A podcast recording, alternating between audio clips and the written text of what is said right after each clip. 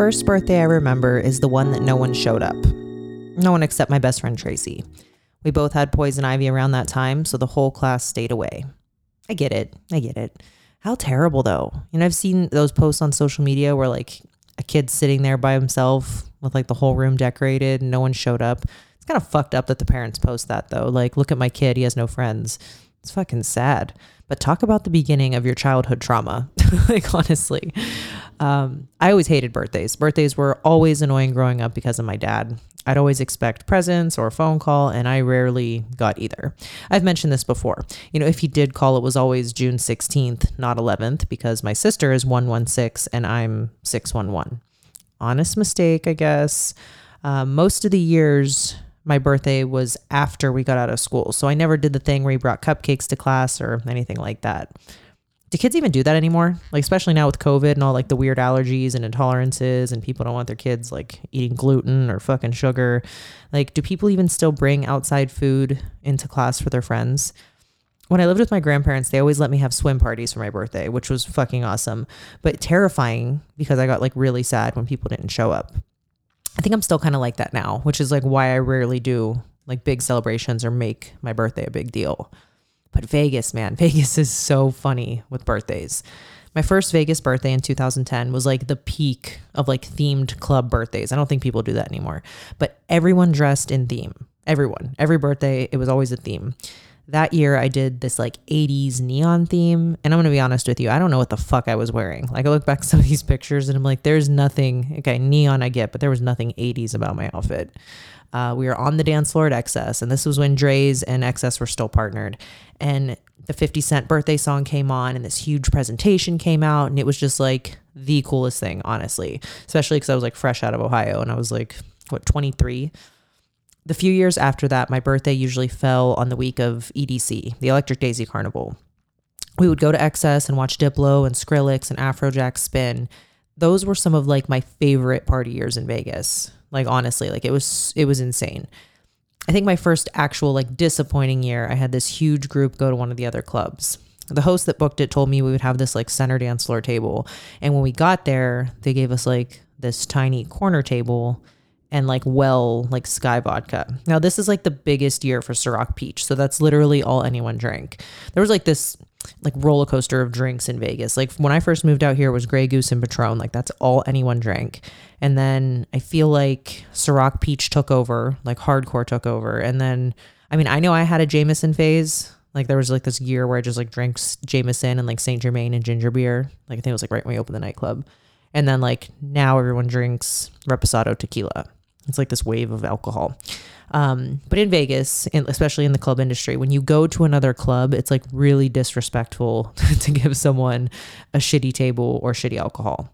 Like on industry nights, especially. Like if the industry comes in and you know you're you come in deep and you like put them in a corner table and then you give them like fucking well vodka, people get super offended. Especially when you work in the nightclub and you know that it's nothing to just like give someone a premium comp bottle. And like I understand, like obviously if it's busy you, you can't give like another club a dance floor table, but you try your best to like, you know, appreciate the people that are coming in to support. But within reason, you know, it's not, this isn't a way for, you know, you to ask for a 42 comp the next time you're at Drai's. I'm saying like within reason. But that year I was so sad. I had such high expectations like for my birthday and it turned out to be like dog shit. And I won't even go into detail about losing my husband that night and the next morning, but but that was just like the cherry on the birthday.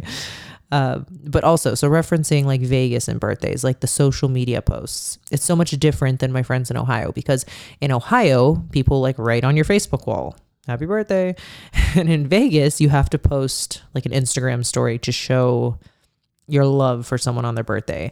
And if you don't post somebody on their birthday, you've officially like ended your friendship. Like if you and somebody were like kind of close, kind of cool, and like you didn't post them or they didn't post you that year, that's it. Like you've officially like ended the friendship.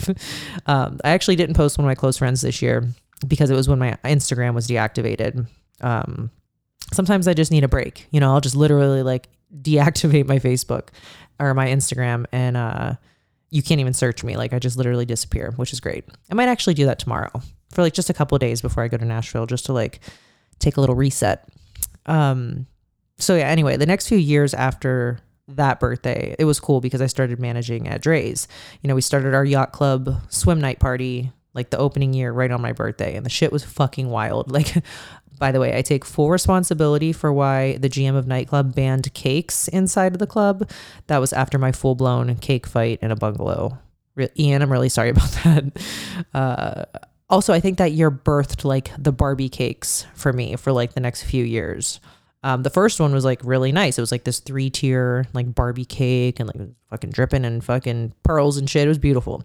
Uh, and then after that, I got this Barbie cake. Well, first it was a giant black dick cake, and Barbie was getting jizzed on. I was Barbie.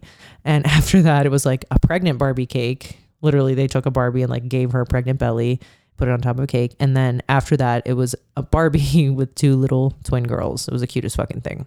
My friends are the best. Uh, the year I was pregnant, I kept it pretty small, like just a few close friends went to see Phantom of the Opera, had dinner. It was so nice. Um, the year after babies, I worked my ass off to get back in shape, and we had a pool party at Wet Republic. Like that was my goal. Like I want to be like back in shape for my 30th birth, 31st birthday, because I was 30 when I was pregnant. Um, then there was another year at Wet. I don't. I think that was maybe before babies, maybe like 2016. Again, looking back at pictures, I don't know what the fuck I was wearing. Like I had this like weird dad hat phase and like had I don't know, it was fucking weird. But it's crazy how my taste in clothing has changed over the years. Like I look through pictures, like even just like hairstyles, makeup, clothing, like man, sometimes I didn't know what I was doing. The year I had that shitty birthday, I wore neon orange platform stilettos and I matched my nails. Like I got my nails. That's when like getting the weird designs on your nails was super popular in Vegas too. Um, but my nails matched my shoes. Um, the year I was pregnant, though, I looked fucking adorable. Okay, I was like this little ass pregnant bitch with a twin belly and a floral print dress. So cute. I feel I don't remember what I did for 2019. I don't think I did anything big. I feel like after kids, I got like like weirdly like introverted and made my circle like super small. And like I'm totally fine with that. You know, like I feel like I just like after that I was like ah, I don't want to do birthdays anymore. And 2020 was 2020. I don't think I really did much, but I, you know, honestly, I think that was one of my favorite birthdays because like two of my closest friends came over. Hubs made chicken francais and Italian greens, which is like, ugh, the way to my heart. And then uh, one of my other close friends, they had like a small little birthday for me. It was so nice, and everything was like fucking uh, decorated in Ohio State. It was so amazing. Um, but there's differences in like these birthday invites. You know, you have like your party invite where it's like a flyer, like hey, this is my day and time, and then you have like these small dinner like invites for specific people.